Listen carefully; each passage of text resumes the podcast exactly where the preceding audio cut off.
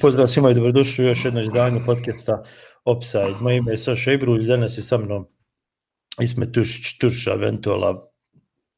Tu, kako, kako ćete još? Šta ćemo još? Ma, koja nam je ovo epizod 1.40, ja mislim svaki put različita najava i svaki put on čekam da završiš. Ovo je to gost iznenađenja. dobro, dobro, dobro zafete, dobro zafete. dobro, znači, za ovo. Dakle, danas pričamo, kao što smo obećali, obzirom da nas je malo ubrzala, ubrzao raspored Premier Lige, pričamo o, o zadnjem, ovom drugom kolu Premier Lige Bosne Hercegovine koji igra novog vikenda i o, o trećem kolu koji dolazi već u utorak i srijedu, tako da a, mi ovo snimamo u nedjelju navečer, ja prepostavljam da ćete vi gledati ovo u ponedjeljak ujutru, tako da dobro jutro svima. A, znači, pričamo o Želji koji je pobjedio u, u Bijeljini, pričamo o Sarajevu koji je napravio kiks u doboju kod Kaknja, Borac je dobio kući, e, gradski derbi Veleže savladao Zrinskog i svašta nešto se izdešavalo, međutim, prije što krenemo s Premier ligom, ajde spomenemo da je Sarajevo kao prva Bosna Hercegovina dobilo protivnika u e, kvalifikacijama za e, Ligu prvaka, odnosno u prvom pretkolu Lige prvaka. Radi se dakle o velškom prvaku uh, ekipi Kona Quay Nomads, ako sam to dobro izgovorio. Uh, Uh, oni su dakle prošle sezone osvojili svoju prvu titulu, igrali su neke utakmice s Partizanom, ako se ja dobro sjećam, i nešto su igrali čak i svoj vodinom ranije. Tako je. Po, pošamarali se sa Partizanom. Da, bilo je opšta tuča. Opšta tuča. I vidim da njihov trener e, se nabrijava, daje nam bosanci, tako da moglo biti zanimljivo. E, mislim da Sarajevo nikako ne smije pocijeniti takvog protivnika, jer ono... Pa eto, je... malo, su, malo, malo su pocijenili mladost i desilo se to što se desilo. Ja vjerujem da e, i bolji malo od mladosti, ja. Pa, trebalo bi biti, a u svakom slučaju, sigurno da je to bio i najteži mogući protivnik od, od tri, jel, pa, koje je Sarajevo imalo. Pa ne znam baš obzirom da je tamo prvak Luksemburga, Luksemburg zadnjih godina, jel, ima sasvim solidne rezultate u Evropski. A bi, znači, bili su Luksemburžani, ja sam vidio da ste bili čini se San Marinci i Gibraltaržani. Moguće da se to mijenjalo, UEFA ovo skraćivala, tako da, u, u, uglavnom da skratimo, dakle, Želja će sutra dobiti protivnike i Sarajevo će, ja mislim, dobiti protivnike u drugom drugo, pretkolu. Tako da, ili treće, koje je to, drugo je to pretkolo, ovo je pred, pred pretkolo što su igrali San Marinci. Uh, Borac bi također trebao dobiti protivnike, tako da ćemo o tome pričati, vjerovatno, emisiji koja će dolaziti. Zrinski, jel? Zrinski nisam siguran će sutra da je protivnike, zato što je, oni su u jednom pretkolu ispred, je li tako? Da, mislim što je dobiti ono, znaš kako ono uradi, ono, igraju sa pobjednikom iz ovoga dva meča. Ko će ne, znati? Ne znam, uglavnom... Ostaje da se vidi. Osta, uglavnom, zakomplikovalo UEFA, pa da mi ne komplikujemo, pričamo o tome u četvrtak. Dakle, Premier Liga Bosne i Hercegovine, derbi kola.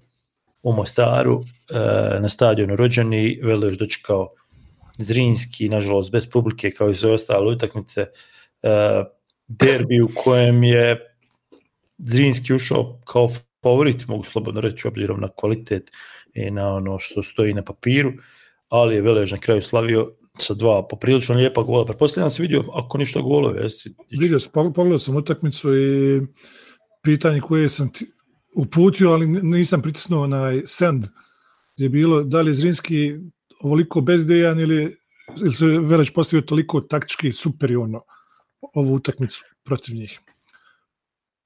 Pa, to je bilo ajde. pitanje koje sam htio da počeli na, nakon utakmice, međutim, kažem, napisao sam sve i onda se nešto desilo i porka nije prošlo. Nisam da sam mogao. Ajde, krenemo onda sa Veležom, jel, pošto je Velež dobio, dakle, da ponovimo golovima Cvijanovića, koji je onako fino primio loptu negdje tamo s lijeve strane, centrirao, brandao za one koji nisu vidjeli, mada verujem da svi jesu. Na desnu nogu promijenio na lijevu, dva igrača e, Zrinskog se sudarila u 16 tercu, on je onako lijepo plasirao lijevom od stativu u gol. Da. Drugi gol je, jel, Majstorija. Majstorija, ovaj, Fejsala Mulču koji je zabio slobodnjak. Uh, sa nekih 25 metara i tu je negdje utamca završila. Ali da krenemo sve ležom i njihovom postavkom, dakle, neki odgovor na tvoje pitanje bio negdje između svega toga.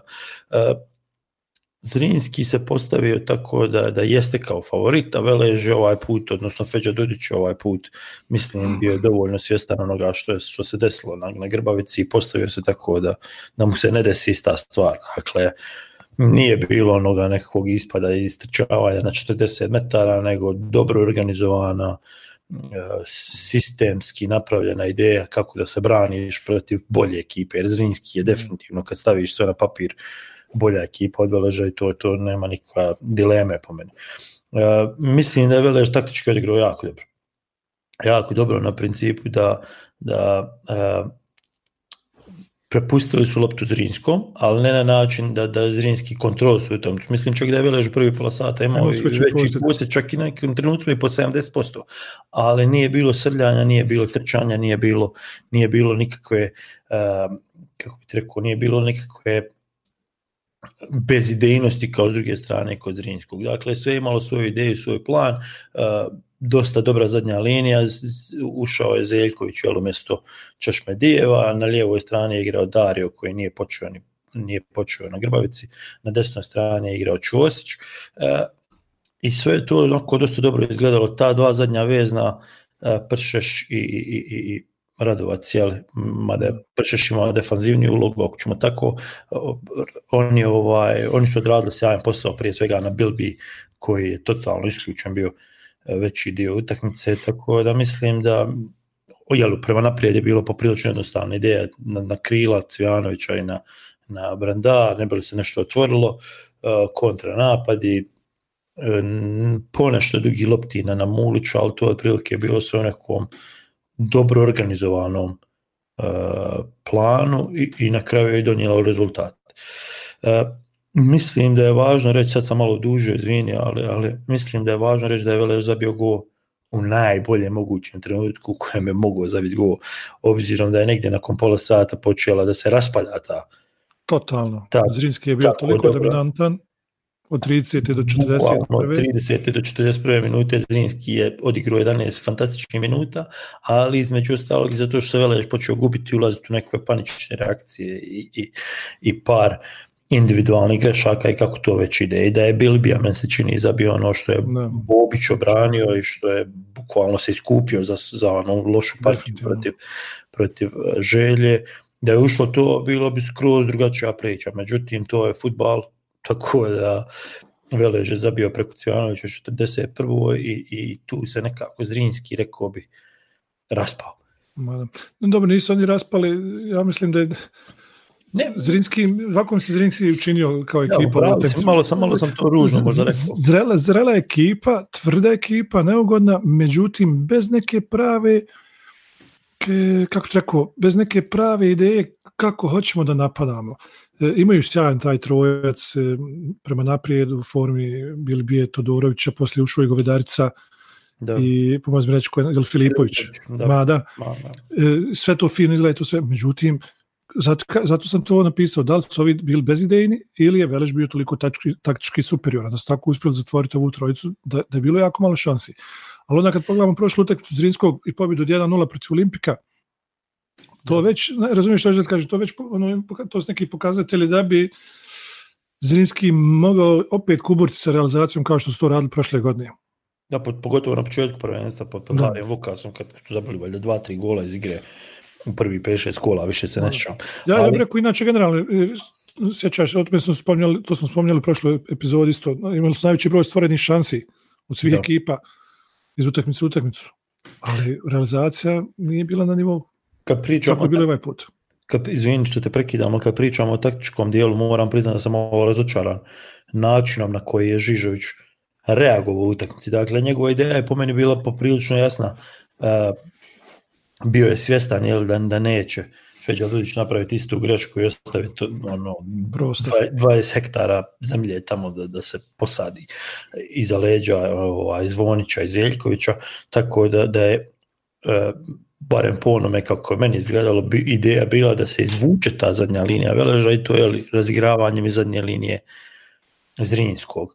Međutim, tu je Mulić u prvom povremenu, odnosno ti prvi pola sata, dosta, pos, do, dosta dobar posao su odradili Mulić, Mulić Svijanović, donekle je brandao, mada on više onaj, se vraćao ja, pozadi, ali e, taj pritisak na zadnju liniju, na golmana, naš, na, na, na, da se ne može graditi igra iz zadnje linije i, i, i jednostavno Velež nije nasio na tu, na tu eh, jel, taktičku varku ili kako da je nazovem, nije, nije izašao naprijed, nego su ove dvije, vamo su Mulić i Cvijanović ili Brandao ili ko je već ostajao, trčali, pravili pritisak, pravili problem da se, da se razigrava, ali su zadnja dve, zadnje dvije linije ostajale čvrsto i, i pazile da ne ispadaju iz svojeg, svoje, svog sistema i svoje ideje i mislim da je tu najčudnije da, da trener nije imao neko pravo rješenje. Dakle, Bibliju mu, bil, pardon, Bilbiju mu je zatvorio pršeš koji mu je ono le, ležao na leđima malte ne pola utakmice.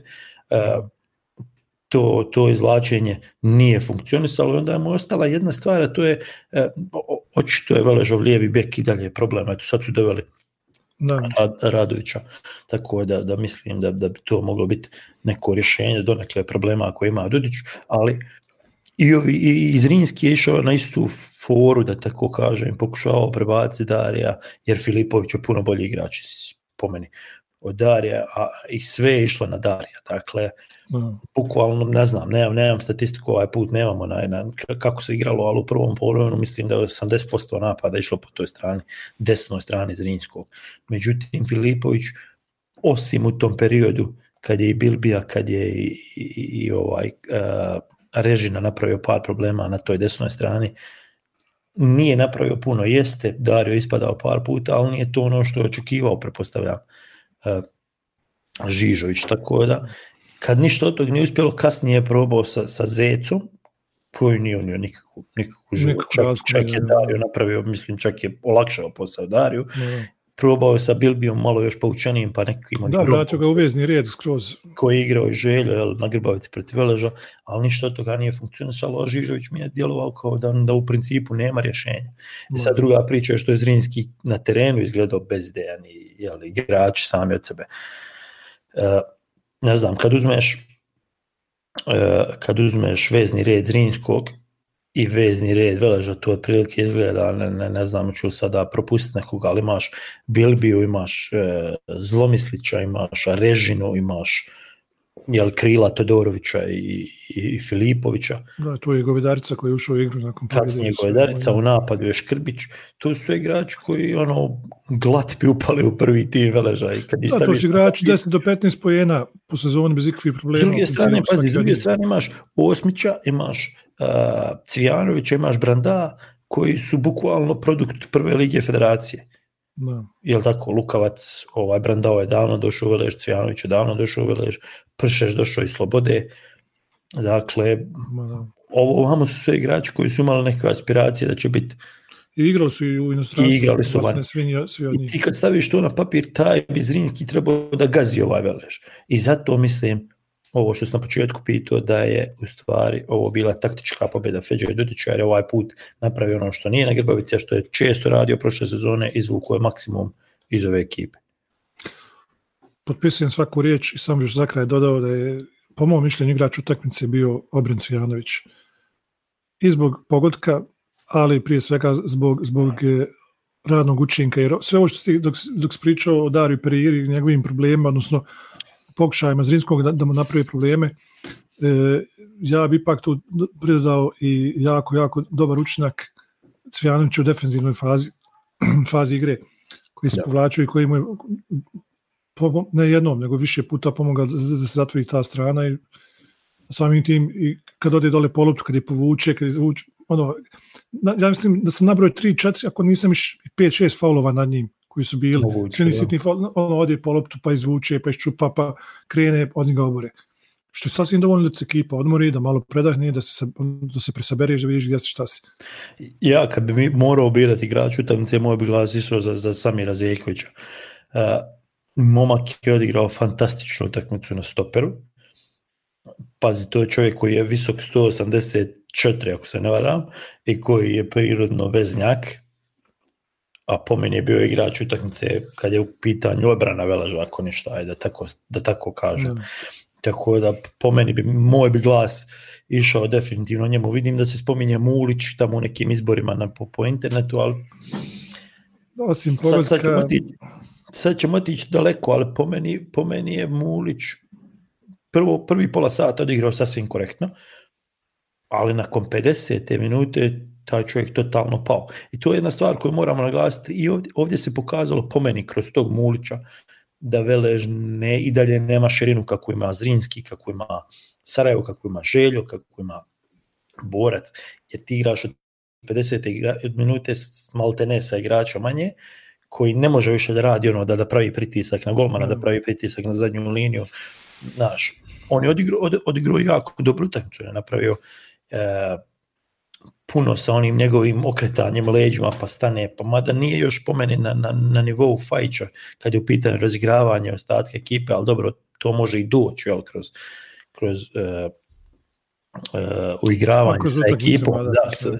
Međutim, od 50. minute ti nisi imao pravog napadača da njega zamijeni i mislim sada normalno sreća je da je da on vrhunski izvođač slobodnjaka, očigledno je moj najslobodnjak na Grbavici, kad je pukao isto ovako pa je obranio Erić i imao si sad ovaj slobodnjak koji je ono golman bukvalno bio šta ću ja ovdje, ne, ne, no, no, no, no, ono se ne brani. Da, tako da moj, moj glas ide za, za ovaj za Zeljkovića koji je stvarno odigrao fantastičnu utakmicu. Moraš uzeti obzir da je taj momak doživio užasnu povredu jel, na kraju na kraju ovoga, tako da mislim da je to jako dobro. E, još jedna stvar koju valja naglasiti, kad, kad da se vratim na Zrinski, po meni najveće razočarenje definitivno je e, Filipa Režina. Ja ne znam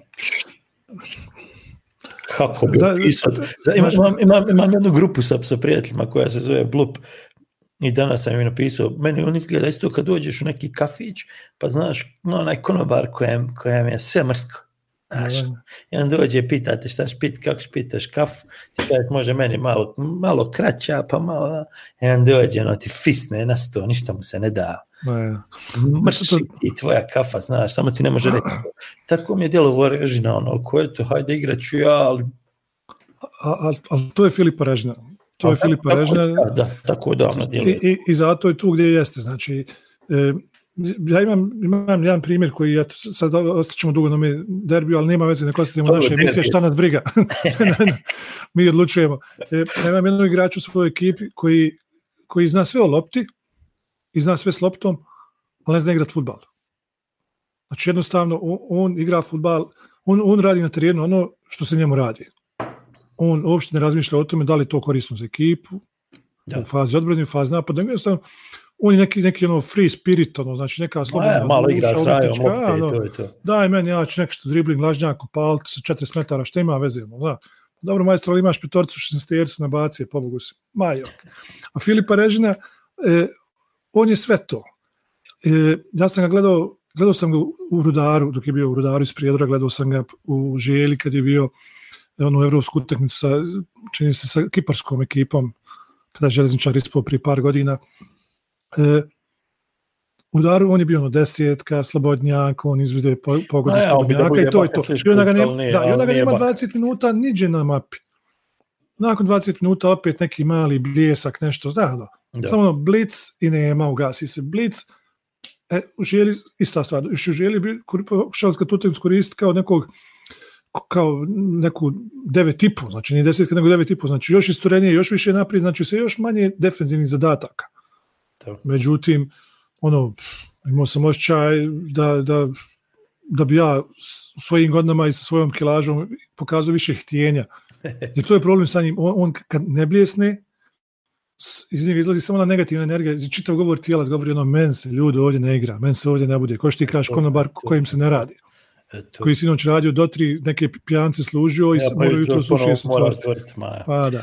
Dobro, ajde da probamo zaključiti. Dakle, po meni Velež čisto zasluženo uh, nadigrao Zrinski osim u tih nekih 11-12 minuta kad je pao, ali dobro, to je sasvim normalna stvar. Uh, po meni jako važno za Feđu Dudića, obzirom da je atmosfera nakon želje bila jako loša i nekako se već počelo pričati, znaš, izgubiš jednu temcu, već se počelo i mi smo o tome pričali, hoće, ako izgubi 3-4 loš raspored, bla, bla, bla, ovo je upalo, Tako da ako ništa može čovjek raditi normalno i, i baš mi je drago i zbog njega, jel normalno, drago mi je zbog Veleža, ne sakrivamo me zbog Veležovci, ali, ali mislim da je jako važno za, za Velež, za, za Dudića u Veležu da je, da je ova utakmica dobijena. S druge strane, Žižović po meni će biti u problemu ako, ako ovako nastavi i, i mislim da će Zrinski, ti si stavio kao, kao prvo favorita prvenstva, on meni nimalo nisu izgledali tako imaju Nisu individualno imaju najbolju da. jednu od najboljih ekipa na papiru su odlični ali I, nešto fali. Mada. I, I na osnovu upravo toga što ti kažeš, na osnovu tog papira sam i donio taj zaključak da bi oni mogli biti ti. To da sada nisu pokazali sljedeće utakmice protiv radnika, ekipe u kojoj Žižović u principu sve zna, ali isto tako i ekipe koja u Žižoviću sve zna i otprilike može da, da zna kako će postaviti ekipu. A, isto tako, nakon poraza od Veleža, nema se više pravo na kiks 1-0 protiv Olimpika, ok, tri boda su tri boda, ali go kasno, mučili su se, patili su se, poraz od Veleža bez postignutog gola. Šta će biti ako bude 0-0 do 75. minute? Da. Dobro, nema publike, nema tu sad presinga s te strane, ali u glavama se počnu dešavati neke stvari. Počneš ići na horuk, počneš ići na bunarenje, počneš, ono, ideš na sreću pa ako prođe. Ali isto tako ostavljaš možda prostor iza sebe, iako fisne neki Demir Peco. ne, Demir neće, znam, znam, da ne igra, ali razumijem što. Ne reći, ali neko, neko kao, kao Demir Peco, da. znači igra, igraš tog tipa da te prozuje da, da te napravi problem. E onda je Žiža u problema veliki. Ali o tom potom. O tom potom.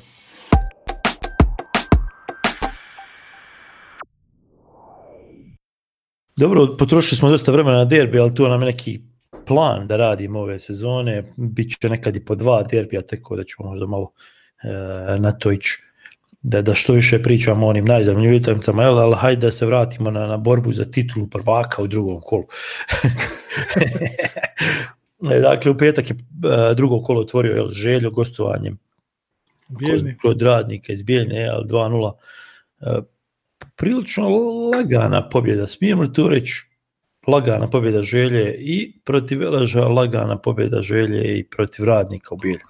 E, da, ali utakmica sigurno koja se dosta razlikovala od utakmice sa, sa Veležom. Velež je, Velež je počastio e, i puno više nego što je železničar mogu da sanja, dok i protiv radnika koji im je by the way omiljeni protivnik Sašo, zadnjih 10 utakmica je omjer 7-1-2 Da, ali su imali nešto imali problema s njima, tako da ipak... Da, ne, vidi, utak, svaka utakmica između te dvije ekipe dosta gurava, znači sve, se, sve, sve tu u gol razlike, znači tvrde su utakmice, jesu, ali ipak uvijek ima, ta, ima taj neki jel, X faktor koji je definitivno stran željezničara, barem što se tiče jel, ovih utakmica. Um, ono što sam ja vidio za ove utakmice, Saša, što, što mi se jako dojmilo, to je Mustafa Mojzinović. Igrač koji je došao iz Veleža. Da li on došao zimus ili prošle sezone? Mm, prošle sezone on došao. Da. Da, mislim sam zimus na, na polusezonu. Još je bio u prvoj ligi federacije. Tako da. da. E, čovjek koji, koji je meni nakon ono letio ispod radara, ovako da ti iskreno kažem, kojeg sam upretio, ono da sam ga baš upretio to ove zadnje dvije utakmice, znači protiv Veleža i protiv radnika. E, fino odigran dupli pas kod 1-0. E, odigran sa Hamzom Gasalom. Da. Činim se da sam ispravno to izgovorio, prijezme Hamza Gas, Gasal. Gasal, Gas, Gasal. Gasal, mada 17-godišnjak koji je debitovo u želji od prve minute, znači još jedan iz plejade te neke željne e, škole talenata. S tim, s tim da on došao iz, iz Akademije Sarajeva. Ako sam e, da. da, ovaj, ali obisit će me ljudi zbog ovoga što sam ga nazvao želim talentom, ali bez obzira dobio šansu u železničaru sa 17 godina i, i može se jel, reći da ju iskoristio s obzirom na tu asistenciju to. 2-0 pogodak, pogodak Štilića iz penala, penal isto nediskutabilan, suđenje skroz ok, utakmica koji svaka do sada bez publike za nas neutralni malo djeluje kao da je prijateljskog karaktera i to. Da. Ali Da, u suštini ja sam ove vele Zrinski, nisam se nešto vele doživio, nijedno. Jedino sam se umorio kada sam igrao. to je jedino. A, jednu stvar koja je važna reći za, za Mojezinovića, nije samo tebe prošao ispod radara, nego je jednostavno čovjek koji nije baš dobio puno prilike u želji. E, mislim da je Lani odigrao 11 utakmica e, ove sezone.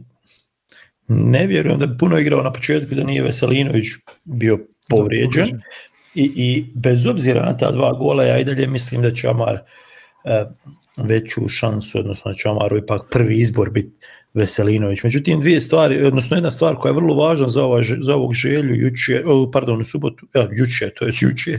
Petak. petak, pa, petak. E, taj želju je, znači, u dvije utamnice, ako sam ja dobro izbrojio, promijenio 20 igrača. Ako računamo izmjene, da velike, juče, velike, da. Juče je, bra, pardon, opet ja jučer u petak je branio Fejzić umjesto Erića koji je dobio temperaturu pa su ili malo panika da nije, prepostavljam da je to bilo da je panika da nije, da nije COVID. E, mislim da, da, je, da je bilo još izmjena, jeli, već sam spomenuo, e, već si ti spomenuo, pardon, Gasala koji je dobio priliku da debitira, pa si onda imao Štilića koji nije počeo protiv Veleža, e, imao si Lendrića koji je ostao na klupi, dakle, ovaj put je ušao i Veselinović, ušao je Ali Spahić, oni nisu ulazili protiv, protiv Veleža, Bekrić je ušao s klupe, ovaj put nije ulazio Enel Hajrić, tako da mislim da sam izbrojao oko 20 igrača, što dovoljno govori o širini, onome što smo prošli put govorili o širini željene ekipe. E, I još jedna stvar po meni važna je da je Amar opet pokazao da, da, da, da nema apsolutno nikakvu, nikakav problem sa prilagođavanjem protivniku, iako je to radnik iz Bjedne. Mm, mm, znaš kako radnik se postavio tako, imaš ošće da to inače radi domaći klubovi, da, da ih jednostavno domaći teren nosi malo otvorenije, a to je savršeno odgovaralo po meni Amaru.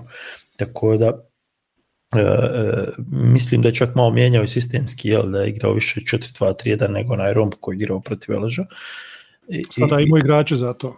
Da, sada je imao igrače za to i Štila je jel, preuzeo loptu, bio glavni opet u organizaciji igre, međutim nije to bilo sad nešto da oni gaze, da, da, da jel, osim tog nekog malo pritiska prema, prema zadnjoj liniji, što je sad više svi rade, nije bilo nekog gaženja, nego je to bila polako, mudro, strpljivo, nećemo žurit, doći će šansa, doći će šansa, jel, ono što uvijek treneri govore, i na kraju došla šansa preko Mojezinovića i kasnije je Štila zabio penal, tako da dosta različite utakmice, ali opet nekako dosta slično, jer, jer mislim da Amar napravio odličan potez opet, opet se dobro prilagodio, opet odigrao taktički dobru utakmicu, jer ovo su teške utakmice, A prošli put sam rekao, mislim da će željo biti bolji u gostima, pogotovo protiv ovakvih ekipa, kad se oni nešto kao otvore.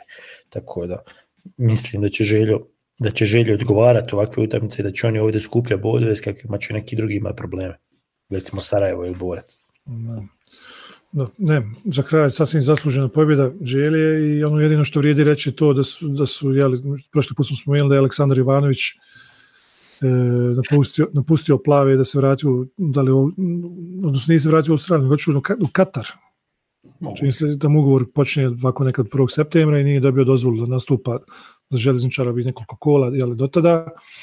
A, ovi danas smo saznali isto da je bivši stoper železničara koji misli ugovor Kemal Osmanković potpisao za lokomotivu iz Zagreba, što je po mom mišljenju skroz pristojan transfer iz naše lige za igrača 23 godine koji nije, jeli, koji nije neki, ajde uslovno rečeno, reprezentativni potencijal u ovom trenutku. Ja bi jednu stvar samo da naglasim kad je radnik u pitanju, jel, pošto radnik dosta bit ovakve utakmice će, utakmice će u stvari odlučiti prvenstvo, sad nam je pokazala mladost, sad nam pokazuje radnik, čini mi se da je Slavko Petrović našao ti neki idealni 11, jer ako se ne varam, ništa nije mijenjao, iako imao totalno dvije različite utakmice u Tuzli i kući protiv želje, barem na papiru. Ali za njemu je bilo isto... Za nem se to silom prilika tako?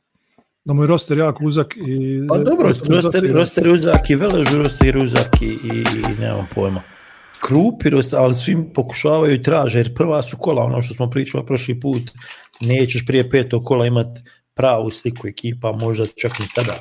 Tako da, teško mi je sad reći da, da, da, da je to samo zato što jeste, oni imaju manji kadar, to je silom prilika, ali čini mi se da, da, da bi to mogao biti problem za radnik, baš o, o, očito, je širina kadra, ali to što ti u dvije totalno različite utakmice ulaziš sa potpuno istim pristupom, istim sastavom. I normalno drugi problem, pričali smo to je najavi prvenstva, previše toga im se svodi na Đurića koji je 30 koliko, 600, 7, 8 godišnjak, više ne znam. No. I, i jel, kad njega ne vide dovoljno njega uštopati da sve stane. Dobro, otprilike to je, dakle, Željo ima šest bodova nakon, nakon dva kola, radnik ima jedan, a, nakon njih su odmah igrali Borac Sloboda. Borac i Sloboda, a, isto na areni sport prenos. E, šta smo tu vidjeli? Priču? pa vidjeli smo borac koji je zasluženo pobjedio, moramo to reći. Vidio sam i Slobodu koja je odigrala za njihov pojam, odnosno s obzirom na njihovu situaciju i u ekipi i, i u klubu generalno, odigrali su dosta pristojnu utakmicu.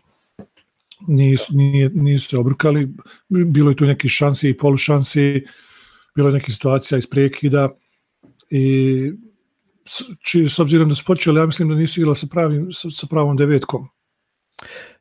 Prema onome što smo vidjeli, ja, u stvari su oni skroz zatvorili, e, mislim da je Huseinović bio on je bio taj koji je trebao da... da Najistureniji, ako to da, tako uopšte može reći, tako da malte ne su igrali u dvije linije sa, sa, sa deset igrača, ne znam kako bi. Da. I, I to je pravilo probleme borcu. Borac imao problema sa njima, golovi nisu, nisu bili plod neke... Odnosno, prvi gol je bio, bio definitivno plod eh, jedne velike greške u odbrani slobode, gdje je bila bukvalno autostrada između desnog beka i ostatka odbrane, koji igrač borci iskoristio, što onda loša, loša reakcija golmana Golubovića, ali dobro, golman ćemo pričati poslije za naši specijalu za Patreone. E, I tu, tu kad je palo 1-0, ono, sudija komotno u tom trenutku mogu da svide kraj, jer nije, mislim, lako je sad govoriti bitke, generalno posle bitke, ali od tog gola pa do kraja utakmice nije se vidjelo neki pomak u igri slobode, nešto da se desilo, da su da su izašli više, da su bili agresivni, da su počeli da radi nešto što nisu radili do tada. Ma da. Okay. I onda dva nula, mislim, autogol, nesretni autogol kojem jel, nema što da se kaže. U principu Sloboda odigrao tamo onako kako bi čovjek očekivao i onako kako, kako će vjerovatno igrati puno utakmica ove sezone. I to ono što smo prošli put pričali, dakle Crnogorac bukvalno mora da, da pravi čudo sa ovom ekipom da bi izlačio bodove i bit će tu bodova, ja vjerujem ovako, znaš, da bi se, pa, pa bit će problema, jer puno problema ima, puno ekipa ima probleme sa, sa idejom i sa, sa napadanjem na, na, jer sa pozicionim napadanjem na, na, napadanjem na poziciju odbranu. Tako da, mislim da, da ovaj, ništa spektakularno nismo vidjeli od Slobode, ali smo vidjeli jednu dobru organizaciju i čvrstu ekipu koja će biti problem mnogima, pogotovo u gostima. S druge izvini, izvini. Samo samo kažem ovo, što se Slobode tiče, ono, ono što, što im ja jel, pripisujem kao manu, jel, to što su nakon 1-0 ostali u istom, u istom fazonu kao što su bili do tada, to, to isto se moglo desiti i da su pobili se 1-0. Da. Razumiješ, znači da, da, da je volej, čini su Sejnovića, da je ocio iza leža golmana borca ili, ili neka druga šansa, neki korijen da su zakucali da su poveli 1-0, on bi ostali možda u istom tom moodu, znači mood taj odbrana po bilo koju cijenu, taj ratnički mod. Dobro, ovo priča. To će, neka... to će im na kraju donijeti bodove, to je to što sam htio sam potvrditi, to, što to će im donijeti bodove. Pogotovo ovako ligi izjednačeno, gdje će puno grešaka odlučivati. Ali dobro, malo nam je jel, važnije borac, jer je borac ekipa koja je u borbi za titulu. Iz moje perspektive ovo izgledalo nekako ista meta, isto ostojanje, znaš, isti protivnik kao mladost ekipa koja se bori za ostanak, ekipa koja, za, koja ekipa koja nema kvalitet da se nadigrava u gostima sa borcem. Tako da, ne bih rekao da možemo, možemo zaključiti da smo vidjeli nešto od borca ove dvije utakmice. Znaš, ovaj, teško mi je donijeti neki zaključak jer su ovo ekipe nad kojima moraš igrati ovako uh, visok, visoko se postaviti, napadati pritisak, pokušati iznuditi što raniju grešku, kontra, napad, jel, jedino to te može izvući ako nemaš neku baš ideju kako da slomiješ bunkera, to malte ne niko u ovoj lig mešćini nema, pardon. Tako da, ne znam, nije se Jagovićova ekipa puno mijenjala, ako se ne varam, njima je samo mm, lijevi bek, je tako bio novi Đorđe Ćosić je zamijenio povrijeđenog, mislim da je povrijeđen Aleksandar Šubić, on je zamijenjen, je tako, nakon pola sata protiv mladosti, ili tako nešto, tako da, ne znam, teško je porediti teško je porediti, prvo teško je porediti Slobodu s prvom utakmicom jer nismo ni gledali, a teško je porediti i borac sa željom koji imao puno ozbiljnije protivnike, sa Sarajevom koji je obje utakmice odigralo u gostima, uh, sa Zrinskim koji je imalo gradski derbi i novog premijer ligaša, dakle da. Sva, sva ta tri konkurenta su imale ozbiljnije utakmice nego borac. Ali ono što je što su nama jeli naškodili meni tebi s ovim ekstra kolom koji počinje već od utorka, e, isto tako su nam i, i pomogli, jer već ćemo utorak znati na čemu je borac, kada budu gostovali na Grbavici. Da. Čiže da, da, borac, da, da. da je 17, u 17 sati utorak i tu ćemo da vidimo koliko mogu. Dobro, o, to, o tome i čo pričamo u završnom dijelu podcasta, tako da se okrećemo sada najvećem kiksu do sad, ja. Ako ne računam. Definitivno najveće iznenađenje do sada. Da, ja sam prošli put rekao da je nemoguće da se desi, tako da... tako da nije niko čuda da se desilo. Ja. Da. E, dakle, Sarajevo gostovalo u e, doboj, doboju kod Kaknja, e, kod mladosti u subotu i završilo je 2-2. Ajmo, ajmo redom, kako Mislim, ima... Ja moram, moramo nam prvo postaviti jedno pitanje tebi i s našom, našem svakolikom e, editoriju, slušateljstvu, e, ili bilo kome ko može dati na to pitanje. Ali nekad pomislim stvarno da Kriste Velkovski ima neke dick pics od svojih trenera, znači slike intimnih dijelova tijela s kojima on uslovljava svoje trenere da on mora da igra. Kriste Velkovski, znači čovjek po mom nekom eto, polu stručnom mišljenju, znači njegov datum valjanosti istekao. Dobro, znači znamo ko nam neće biti gost ni u jednom trenutku. neće i mogu, vjerujem da, da, da, da, da neće biti najpopularniji u, u Bordu taboru do utorka, barem ili do srijede, a, ali mislim, mislim, mislim da većina onih pravih e, ljubitelja Sarajeva i navijača Sarajeva koji, koji prate svoj klub vidi otprilike istu stvar. Sporo, traljavo, e, hiljadu dodira. E, čovjek je futsaler, znači on igra futsal na velikom terenu. To je jako neproduktivan. Strašno neproduktivan. Znači ova ekipa, e, da bi se dobila mladost, lopta mora ići brzo jer to je bunker, puno igrača na malom prostoru, lopta mora ići brzo, moraju biti rješenja, moraju biti utrčavanja bez lopte, mora se stvarati prostor. Kriste Velkovski, ne samo on, ovu utakmicu yes. Haris Hanđić, Benjamin Tatar, e, Ivan Jukić kad je ušao poslije razočarenje totalno, e, to, to je sve izgledalo reaktivno. Jako malo aktivnog i futbala bilo. Znači da su radi neki potez koji bi stvorio neku, neku priliku ili nepriliku protivniku, a priliku nama Znači da se uradi nešto bez lopte. Nego sve bilo, aha, ovaj ima loptu. Aha, pa čekaj, pa možda mi e, nije im doda, aha, moram sad nešto da uradim. Je, je, moj, je moj neki utisak da je to sporo, sporo, sporo, sporo i da je tako ekipa koja je prvak i koja je dvostru, jel, dvije sezone za redom prvak, koja bi trebala biti dominantna u ligi, e, ne može tako igrati. Mislim, ovo je ta, bukvalno se čini da si, da si nešto pritisnuo na, na daljinskom, da si... Da, si, da trče u blatu, da, da, da, da, da, da propadaju da, mnogi. Bukvalno, bukvalno, znači, ja ne znam, uh, u suštini Marinović nije puno mijenjao jel, u odnosu na, na Krupu, ja mislim da je da, samo... Pidro je ušao mjesto Salčina, Salčin je mislim povrijeđen bio. Da, i, Rahmanović, Rahmanović koji, je ovo prema, prema tekstu sa pl.bh.ba uh, djes, jer sam rekao, ne, stota utakmica u ligi. Da. I sami Radovcu isto bila stota, by the way. Prema Tako da, da ovaj... Častitke obojice. Pazi, Sarajevo jeste dominiralo čita utakmicu, to, to je činjenica po meni. Jesu, jesu. Imali su loptu, imali su šanse, oni su, oni su šutnuli preko 20 puta. Imali su šanse. Uh, međutim nekako je sve to bilo nekonkretno, ne, ne znam kako bi se kako bi se izrazio osim te sporosti koja te ono bukvalno iritira sve je bilo nekako ajde doće go, znaš ono, takav sam osjećaj imao tako da bukvalno sam razočaran uh, nastupom Sarajeva. Fino je za mladost da, da su uzeli ovaj bod. Fino je za ligu prije svega. E to, fino da je za ligu. Je, je odmah dole, jeli, otpisan od svih i prima po šest komada svaku. Ali al Sarajevo je u suštini prva ekipa koja je kiksala od ove tri. Ne, ne računam da je Zrinskom poraz kod Veleža kiks u ovom rangu Ma da. Jer svima će biti teško jel, doći u Mostar igrat s Veležom. A da, i derbi je derbi na kraju kraja. derbi je derbi, ali, ali mislim da ovaj,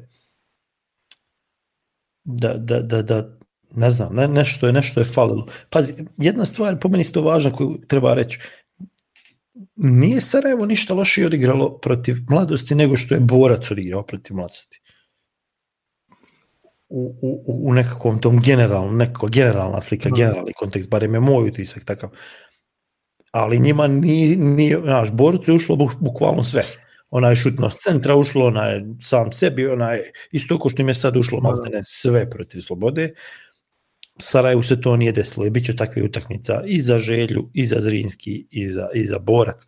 Ali, ali, ali, hoću reći, moglo je ovo vrlo lako otići u drugom smjeru i sad bismo mi pričali drugu priču. Mada 4-0 za Sarajevo, rutinska pobjeda, bez, bez puno zamora materijala, utakmica je sljedeća već utorak u srijedu, Da, da. Mogu je. Ali nije, Saš. A ali nije, nije naravno, to je futbol. To, to ti ona priča o Mulču koju smo pričali malo pre. Mogu je biti igrač manje za, za, za 40 minuta, a nije, nego je na kraju možda igrač u takvim jer je zabio gol za Tako da. Ali, ali moram priznati da sam razočaran reakcijom Sarajeva kod, kod gola mm, mladosti. Prvog ili. Besim Šerbećić je, da je pao. Da, ja, ja ne znam što. Evo sa Nedimom uh, Hadžićem. Mislim, ok, možda mi ne vidimo neki kontakt. Jedna digresija, ali Arena Sport radi odlične prenose, puno bolje nego što je radio VHT i Moja TV, ali highlightsi su im toliko... za epilepsije. Za, bukvalno, bukvalno. Tako brzo ide to, znam. I ništa ne vidiš. Dakle, ništa ne vidiš bukvalno znači ocijeku ga kod golova, samo završni pas i lopta kad priđe liniju, to je to. Znači, wow. pas šut, znači, linije i kraj. Ništa nišćim. Samo da. vidiš da se mreža zatrese. Ma, da. Ali dobro, moguće da on zapeo za njega, moguće da je. Ali Mada bila je guža u 16 bilo je sigurno kontakta neke vrste, ali sudja nije to ocijenio kao jel, dovoljno Pazi, za igra, hoću, hoću da kažem da, da igrač koji je pretendira da bude najbolji igrač lige, koji pretendira da bude reprezentativac, koji je tu jeli, da bi da bi donio, ne može nako lako pas. Prije svega ne protiv fizički inferiornije ekipe. Tako da, malo sam dočaran, imao je tu reakciju kad je verovatno bio penal, tako da ne znam, ne znam, mm, tu mi je nekako, djelovalo mi je da je prelako pao, da je išao na neki soft foul kakve inače sviraju kod naš, našoj ligi i da se, se nije to desilo. I druga stvar, ali opet tek naglasim o tome ćemo pričati, ali u, u posebnom izdanju za Patreon, Kovačevićeva reakcija kod drugog gola, Pa i kod prvog gdje je bio u polisjedećem položaju, već kad je faul krenuo, da. kad je izvođenje faula krenuo, ali dobro, kao što se rekao, to tome ćemo poslije. Dobro, ja o tome je, pričamo kasnije. Je, mladost doboj, iz doboja kod kaknja mora se pohvaliti zbog, zbog ovaj, e, ratničkog duha, koji je bilo na tone, a ekipa koja je upravo izgubila 6-0, kolo prije ostala bez trenera, znači gdje totalno rasulo, gdje plate nema, gdje nema ničega izaći onako i onako se boriti protiv prvaka. To je Dobro, nisam, nisam siguran da kod njih nema plate, u njih je sasvim solidno. Nije bilo, nisu bile plate, Prije, sad možda imaju, ali, ali dugo, dugo su bili bez plata. To, to je potvrđena priča, jer imaju problema sa infrastrukturom, na, navodno sve se ulaže u, u, jel, u, u bolji stadion, to sve tako da, da, igrač, da su igrači trpili sad, ne mogu tvrditi da trpe i dan danas, ali da su trpili to. A pazi, to, to je, sad ide opet digresija, ali to je dobra stvar ako će mladost napraviti stadion, ispas iz ligije, pa se vratiti, pa, pa biti unutra negdje, znaš, ako je zbog toga, ako se ulaže infrastrukturu, ali, ali dobro, o tom potom. Ono što sam htio da završim stvar ovu priču o Sarajevo i mladosti je Enes Alić, strijelac drugog pogodka i asistent kod prvog pogodka. Fantastična lijeva noga. Njegov debi, ja mislim, u premijer ligi, ako se ne vrlo. Igrao je ranije, ja mislim, nekim češkim da li drugoligašima ili niže ligašima, nisam siguran. A mislim, ne znam što posto, ali mislim da, da, je, da je ovdje negdje ponikao u, u Skandinaviji, ako nije možda čak i u Švedskoj. To vrijedi provjeriti, pa da znamo za iduće kola.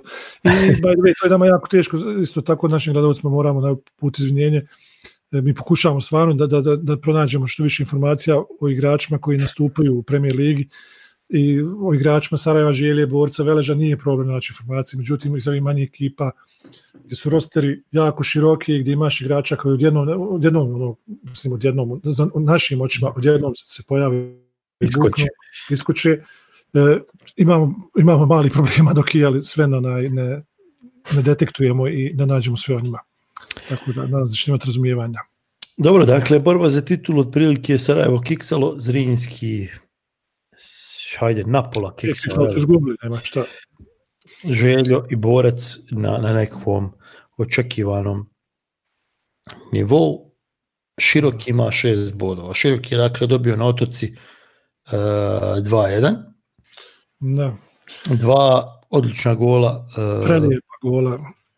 Alena Jurilja. Da. Mislim da on lani zabio jedan gol, ako se ne varam, ako sam dobro vidio. Je li to moguće? Tako da, Znaš kako, u Šimku ima, imamo nekog Jurića, imamo Jurilja. Tako da ja malo miješam. Čim da ima, mislim da ima najmanje dvojice Jurića koji igraju i to je jedan isto špic. Čim za nije Jurić zabio prošlo kolo. Tuzli. Uh, prepostavljam da misliš na Stip, Stipu Juriću. Stipu Jurića, da. Mislim imaš da Tonija Jovića, pa imaš... A bravo, eto vidiš. Dobro, ali uglavnom široki, ja, malo nam je teško jel, pričati o utakmici, ali nije bio direktan prenos, tako da nismo vidjeli. Da. Puno nismo vidjeli ni snimak, vidjeli smo što smo vidjeli ništa u principu, taj highlights koji je ono, ništa. Uglavnom dva, jak, dva jako lijepa gola širokog da. Rijega. Ali ono što smo mi vidjeli i ono što je meni zapelo za oko, ja to moram spomenuti, nema baš puno veze s futbalom, odnosno sa samim dešavanjima na terenu, ali pobogu, brate, crveni šorcevi, zeleni dresovi, Olimpika je nešto, jedna kombinacija najružnija koju sam nekad vidio. Taj branding Olimpika inače, dakle, oni su mijenjali, mijenjali ime iz Olimpiku, Olimpik. Pic. Iz Olimpiku u Olimpik, pa vratili u Olimpik. Da, ali sa C. sa C. Onda su imali barem pet, šest različitih amblema, znakova, logotipa, kako se to sad danas zove. Imali su različite boje, imali su, bili su zeleno-bijeli, pa su bili, sad su zeleno-crveni, tako da... Strašno, strašno, strašno. E, to, mi, to mi malo ličilo kod ono, onu tranzic, tranziciju kod nas u krajini. Ono, mi smo partizanski kraj bilo ono prijedor i ono sad dolaze 90. pojavljuje se SDA i sad ono ljudi prelaze iz, jel, iz komunističke partije u SDA, pa znači, još nisi sigurno gdje će tako i sanjima ono, crveno do pupka, od pupka zeleno, a, to se negdje traži. A, Dobro, ali je, popravio ih je, popravio ih je trener, ja. A, da, da si vidio ti ono, treger i kravata, prsluk, odnosno nisi treger bila, bio je prsluk, kravatica, ono, blagi, onaj, ja sam vidio ispred sebe nekog šefa sali, negdje u nekom restoranu na Iliđi, koji ono, dobro večer izvolite, ima mjesta. dobro, očito, očito da meljemo o glupostima za, za utakmice jer nismo vidjeli, nažalost. Meljemo onome što smo vidjeli. Ali to je opet kritika za Futbolski savez koji nije tražio da se sve utakmice emituju, barem u, u nekom snimku, da vidimo kako je izgledalo to. Dakle, široki šest bodova, mislim da... da, da, da Izvini, nisam, nisam te registrovao. Mislim, mislim da su presretni sa tih šest bodova. Naravno, to ne, nekoliko važnih stvari. Prva, Toni Karačić je obje utakmice igrao sa uh, potpuno istom ekipom, bez promjena. Dakle, ima i on nekakvih idealni 11, ok, i on ima taj problem sa, sa nepretjerano širokim kadrom, ali dobro, to je problem svi ekipa. I, i odigrao, su dvije teške utakmice protiv Tuzle koja ima jako dobru ekipu i nikad joj ne znaš kako će odigrat.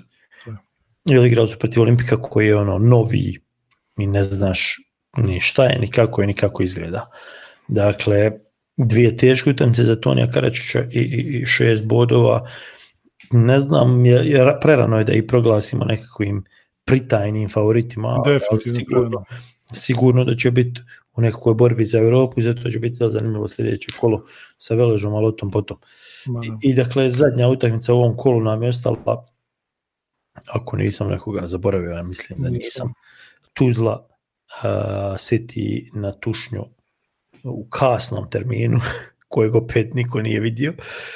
Dakle, 50 ljudi, 50 ljudi zna šta se desilo i kako se desilo i mi smo vidjeli go i to je to.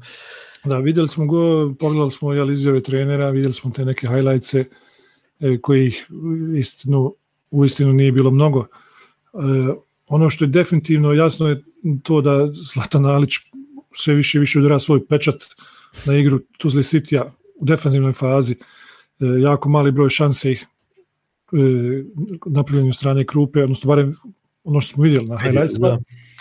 E, igra, igraju tvrdo, igraju organizovano, a to je ono što je kraslo Sloboda, ako sjećaš onu prvu njegovu pol sezonu kada je došao, kada je preuzeo jednu dosta nespremnu ekipu i zamalo je, jele, podio je skoro do Evrope. Da. E, Ali ja ovo mislim, ja mislim, ovo je sad drugačija situacija, tako će biti zanimljivo vidjeti. Mislim da ćemo gledati ovakvu Tuzlu još neko vrijeme, dok Crnkić ne uđe u onu formu jeli, koju jeli, stručni štab priželjkuje, u koju treba da uđe, dok e, Bađi ne uđe u tu formu jeli, koja, je, koja je poželjna, e, E, e, onda ćemo da vidimo i tu pravu tu To je ono što smo pričali, znači prvi 5-6 kola, dok se ti rosteri i upoznaju, dok se jeli, stvari stave na svoje mjesto. I ono što je jako bitno za Zlatana Nalića je tu City to da sebi kupili vrijeme ovim pogodkom. Jer e, nekih 0-0 protiv Krupe kući, a sljedeće kolo u Sarajevu u gostima, pa nakon toga igraju, ako se ne varam, sa, isto gostuju dobro mladosti iz, iz obe kod Kaknja. Već bi to bilo, kako ti rekao, onda više nisi ti u, neko, u, u toj nekoj priči o vrhu, nego sad si u nekoj priči, no, ljudi moramo pobijeti ove, moramo pobijeti one. Tako da, idealnih 1-0 za Zlatana Nalića i mislim da je to rezultat koji bi on i sam potpisao i prije utakmice. Samo možda ne bi htio da, se to, da čeka se do 90. minute. nego Sa igračem bude- više. Da, da taj gol padne nekad ranije. Dobro, znači već utorak uh, nas čeka novo kolo. Nećemo puno dakle raspravljati o tome jer pričat ćemo, prepostavljamo ćemo ponovo snimati u četvrtak kako svi budemo Nadamo se, nadamo se. svi budemo mogli. Uh, dakle, kako se to kaže, ekstra izdanje. Uh, mislim da derbi ne, ne treba puno jel, birat da se sam izabrao. Željo dočekuje borac Banja Luku na, na, na Grbavici u 5 sati, ako se ne varam, u, u utorak. Uh, odmah poslije toga je, a dobro, Liga prvaka Da, da, i da, arena, razumijem, ja, ja. Pisali su arenu, tako da da to mora Ne, biti tako. smijem se zato što znam e, tvoj stav, ali- isto tako, s obzirom da nema publike, to i ne Obzirom da nema publike, sad je bukvalno sve. Ma da, ma da. Ali uglavnom, dakle, o tome ćemo najviše pričati vjerovatno u sljedećem izdanju, jer to nam je nekakav derbi kola. E, dosta toga će nam reći, jel, da sad ne dužimo i ne širimo, ali, ali dosta će nam reći o želji, dosta će nam reći i o borcu, dosta će nam reći i o Vladi Jagodiću kao treneru borca po meni. E, Amar je pokazao jel, u prve dvije utakmice da, da, je, da je trener koji je u stanju se prilagoditi. Sad ćemo vidjeti e, kako će to izgleda protiv borca, a moj neki tip je da će izgledati dosta slično kao što je izgledalo protiv Veleža. E, Mm, posle toga reci će Ne, htio- htio sam da kažem što se tiče borca, ja mislim da da, da Vlado Jagodić neće puno šta mijenjati, dvije pobjede za redom bez primjenog pogodka, 8-0 gol razlika. E, svaki njegov, svaka njegova promjena u ovom trenutku koja nije isforsirana, znači nekom povredom kartonima ili nečim trećim kartonom, naravno nisu jeli još u igri, mogla bi, u, slučaju loših rezultata, mogla bi, mogla bi poljuljati mjesto, stolicu. da, stolicu. Ne znam koliko bi se složio s tobom, po meni se svakoj utakmici moraš prilagođavati.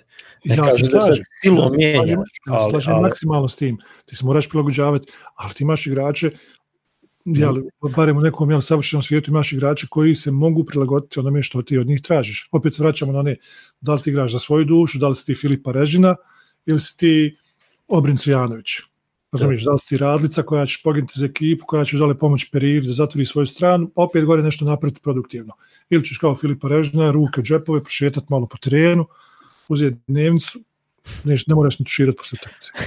To je sve stvar rostera, stvar ekipe. Zato kažem, e, Borac ima te igrače, ima igrače koji su igrali vani, malo starije, malo iskusnije i koji sigurno znaju i ko je železničar, znaju on što znači grbavica, nije to samo izaći i, i, i prošetati misli da je to to, koji će sigurno biti spremni da zapnu, ali isto tako sumnjam da će Vlado Jagodić u sud da izvodi lupam sad dva ofenzivna krila i da stavi neke dvije dva defenzivnija rješenja samo jeli da bi se zatvorio. Ali Dobro, eto, vidjet ćemo. Vidjet ćemo, onako, onako samo kritikujemo poslije, tako da nećemo ni pokušavati prije. E, da skratimo u suštini da nas ne ruže, e, u utorak je u 7 sati, dakle odmah poslije te utakmice široki brijeg na Pecari dočekuje Velež dosta važna utakmica i za jedne i za druge da vidimo u principu ambicije jedni i drugi da vidimo kako će to izgledati za Dudića nakon što je vratio ekipu i za Karačića sa šest bodova, devet bi već značilo da je, da je široki manje više. Ima još uvijek otvoren prelazni rok, dakle uz par povećanja bukvalno može, može se uključiti u borbu za titul. Dobro, Saša, ali samo ja moram reći jednu stvar, onaj, koju nije želiš da zaboravljaš, ali previđaš je ponekad koliko, igra, koliko ima kola, no 34, 36, 30, 33. 33 kola, znači u igri još 91 pojen. Da, da, da. Tako da ta borba za titul to ono što izgleda odlično u augustu, ne mora znači šta tako biti u oktobru, ali definitivno znači ono čemu pričamo, čemu smo pričali u prošloj epizodi za Patreon, a to je da treneri sebi kupuju vrijeme, samim tim ekipa sebi kupuje vrijeme, ekipa se prilagođava trenerovim idejama, idu ka istom cilju i na kraju krajeva samo ta dugoročnost i može donijeti rezultate. Ali to so. nije uvijek, kako bi rekao, svakodnevnica. Svakako dolazi kraj, pa provjeri kasnije 33 puta 3. Uh. da, prošlo su dva kola. ja, ja. Tako, dva kola su odigrana, znači igre još 93 kola. Uh, u srijedu imamo dakle četiri utakmice, dvije su na TV-u. Na TV-u je, ako se ne varam, Sarajevo Tuzla City, jel na Košovu prva domaća utakmica za Sarajevo, vrlo važna utakmica za Sarajevo, dosta težak protivnik, no dosta se toga vuče i otprije sa, sa predsjednikom, jel, Tuzle City, ako je bio predsjednik Sarajeva, da, pardon, predsjednik Slobode, tako da, ali hajde, dobro, da ne, ne idemo sad u to, Sarajevo principu mora pobjediti, ali ne smije se dopustiti kiks, pogotovo što će željezničar ili borac, ako to je li jedna ekipa riješi svoju korist, se odvojiti od Sarajeva ako ovi izgube. E, sloboda, e, mlado skakanje, dakle, bez TV kamera, tako da šta će biti, kako će biti, vidit ćemo. Ne, Gad, vidjet ćemo. Nećemo, čitat ćemo.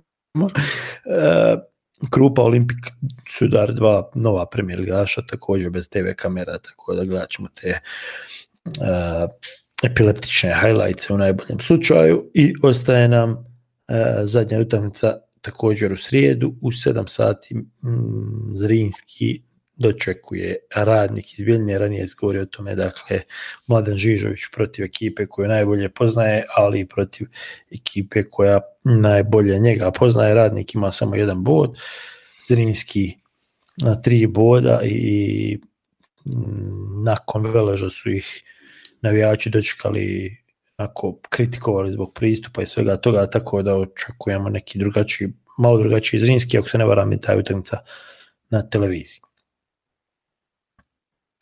To je to otprilike. Dakle, još jednom hvala vam što nas slušate, hvala vam što nas gledate. E, pokušat ćemo požur da ovo što bude, bude da bude aktuelno, da ne budemo, ja, obzirom na sve tam igre utorak. E, podcast platforme znate na kojima nas slušate, YouTube, subscribeajte se, lajkajte sve što ide, uh, reprezentacija.ba nas i dalje podržava, tu su kliksi, imate majice, gdje mi je, ne znam, ića na ovome, uh, majice se mogu naručiti kod, kod nas. Šta još trebamo reći? Trebamo reći hvala.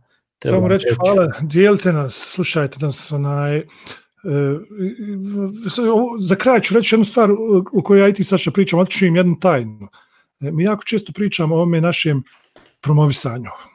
Mi smo jako loši u tome kao što, kao što jeli, do sada ste mogli da primijetite. Mi pojma nemamo kako se radi dobar marketing, jer mi nismo jeli, stručni u tome. Ono što mi znamo, odnosno ono što mi volimo, to je da pričamo o futbalu, i trudimo za to radimo što bolje kako bi vama to bilo što zanimljivije. Znači mi ovo ne pričamo ne radimo da bi vas nasmijali, da bi vam popravili, da, nego jednostavno pričamo ono što mi vidimo iz tih nekih naših istačnog nekog e, novinarsko stručnog ugla iz nekog mog, eto uslovničeno, trenersko stručnog ugla. I mi to doživljavamo na taj način i to vama prenosimo. I mi smo u principu ovisni o vama. Znači o vama i o marketingu koji nam vi donesete. Znači, kada izađe epizoda Upside podcasta, vi fin uzmete onaj share dole gdje piše klik, podijelite ga na vašem zid, kažete, ljudi, ovo je ludlo. Znači, ovo je ludlo. Ne morate to reći, ali u svakom slučaju podijelite. Podijelite nas da, što, da doprimo do što više ljudi. Ne iz tog razloga š, da bi mi sutra stekli neku popularnost i naše vrijeme prolazi Saši 40, koliko, 8, 9 godina. ne prečeruj. ne, uglavnom nismo, mi nismo youtuberi, mi nismo vlogeri, mi smo podcast o futbalu Bosni i Hercegovini i trudimo se da pričamo o nečemu uh, o čemu jako malo ljudi priča i o nekoj materiji koje jako malo ljudi zanima. Da, pogotovo na platformi koja nije kod nas toliko popularna. Tako da. Tako da, podijelite nas. Podijelite nas koliko možete. Perte ruke. Perte ruke, molim ruke, da dobijemo ovaj COVID, da idemo na utakmice. Da se kutarišemo. Hvala vam što ste nas slušali, mi snimamo nastavak za naše Patreone o kojima ćemo, o kojima ćemo govoriti o uh, problemima s golmanima u premijer ligi Bosne i Hercegovine. Vidimo se, čujemo. Patreon, pa što znate što pričamo. Nova epizoda već možda u četvrtak, a možda i ne. Vjerovatno. Pozdrav.